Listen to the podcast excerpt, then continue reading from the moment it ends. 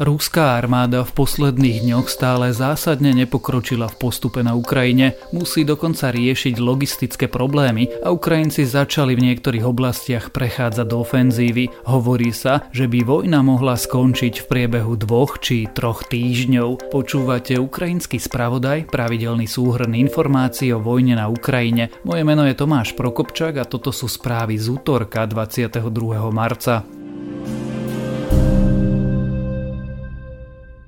Pôvodný ruský zámer rýchlo obsadiť a poraziť Ukrajinu sa nedarí dosiahnuť. Inými slovami, táto fáza bola porazená, tvrdí Frederick V. Kagan, analytik Amerického inštitútu pre štúdium vojny. Vojna sa podľa neho dostáva do patovej situácie, čo však znamená, že sa pravdepodobne tak skoro neskončí. Ukazuje to aj pomalý postup ruskej armády na viacerých frontoch. Generálny štáb ukrajinskej armády zase tvrdí, že zásoby munície a jedla ruských jednotiek jednotiek nevydržia viac ako 3 dní. Mobilizácia v Rusku je navyše podľa ukrajinskej armády veľmi chaotická a na front tak prichádzajú neskúsení bránci a aj keď v Kieve bolo v noci počuť výbuchy a pri útoku dronov na vedecký inštitút zahynula najmenej jedna osoba, pohyb ruských jednotiek na severe sa zastavil. Ukrajinská armáda začala v niektorých oblastiach prechádzať do ofenzívy, uviedol hovorca Pentagónu John Kirby. Ukrajinci, ktorí sú podporovaní dodávkami zbraní zo zá západu vytláčajú ruských vojakov z miest, ktoré predtým obsadili. Ide napríklad o mesto Mikolajiv na juhu krajiny alebo Makariv na okraji Kieva.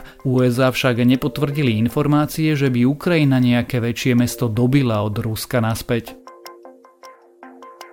Dramatickejšia situácia pokračuje na juhu krajiny. Ruská armáda pokračuje v postupe na prístavné mesto Mariupol. Podľa amerických predstaviteľov už jednotky obsadili centrum mesta. V meste je podľa odhadov stále uväznených 100 až 200 tisíc ľudí bez vody, elektriny, tepla, zásob jedla či liekov. Mestská rada tvrdí, že bolo zničených 80% mestskej infraštruktúry. V útorok pokračovali útoky na viaceré továrne. Pre pokračujúce ostreľovanie nie je možné vyslobodiť ani ľudí, ktorí zostali zasypaní v podzemí z bombardovaného divadla v centre mesta. Aj keď v útorok sa podarilo zorganizovať evakuačný konvoj, nie je jasné, koľko ľudí dorazilo do bezpečia. Ukrajinská vicepremiérka Irina Vereščukovova preto vyzvala Putina, aby umožnil odchod civilistov z mesta. Rúsko predtým odkázalo, že civilisti budú môcť z mesta odísť, ak sa obrana Mariupoľa vzdá.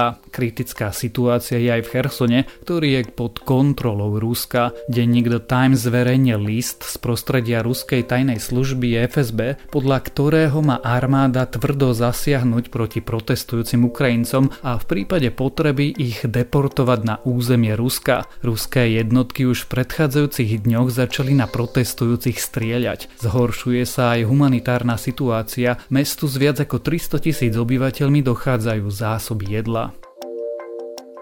Ruský denník Komsomolská pravda v pondelok nakrátko zverejnil, že Rusko vo vojne prišlo o takmer 10 tisíc vojakov a 16 tisíc bolo zranených. Po pár hodinách tento údaj z článku zmizol a redakcia oznámila, že išlo o hackerský útok. Tieto čísla sa blížia k tvrdeniam ukrajinskej armády, ktorá hovorí o viac ako 15 tisíc zabitých ruských vojakoch. Americké odhady sú však nižšie, USA priznávajú, že presné čísla nepoznajú.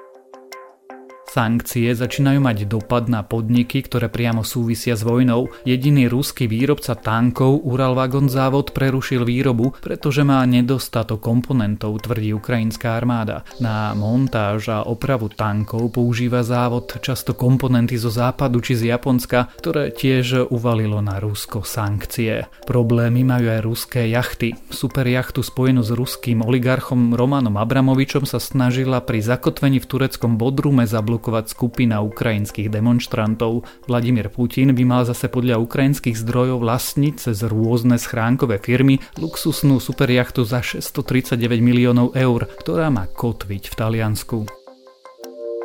Z miest z oblastí, ktoré obsadila ruská armáda, sa množia správy o nútených odsunoch Ukrajincov. Tisíce ľudí tak mali nútenie odísť napríklad z bombardovaného Mariupoliu smerom do Ruska. Viac ako 2000 detí malo byť podľa ukrajinského ministerstva zahraničných vecí ilegálne premiestnených z východnej časti Doneckej a Luhanskej oblasti do Ruska.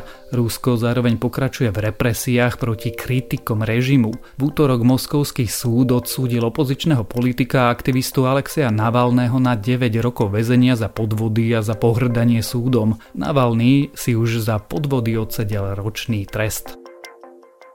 Vojna na Ukrajine by podľa poradcu ukrajinského prezidenta Olexia Arestoviča mohla skončiť do dvoch až troch týždňov. Diplomatické rokovania však zatiaľ veľký progres nepriniesli. Arestovič tvrdí, že ovládnutie Kieva je pre Rusko stále jednoznačne prioritou, ale pokus o to by bol pre Moskvu samovraždou. Podobné slova adresoval Rusku aj šéf OSN Antonio Guterres, podľa ktorého sa táto vojna nedá vyhrať. Otázkou ale je, nakoľko prístupný ochotný priamému rokovaniu bude ruský prezident Vladimír Putin a či bude ochotný sa nejako dohodnúť.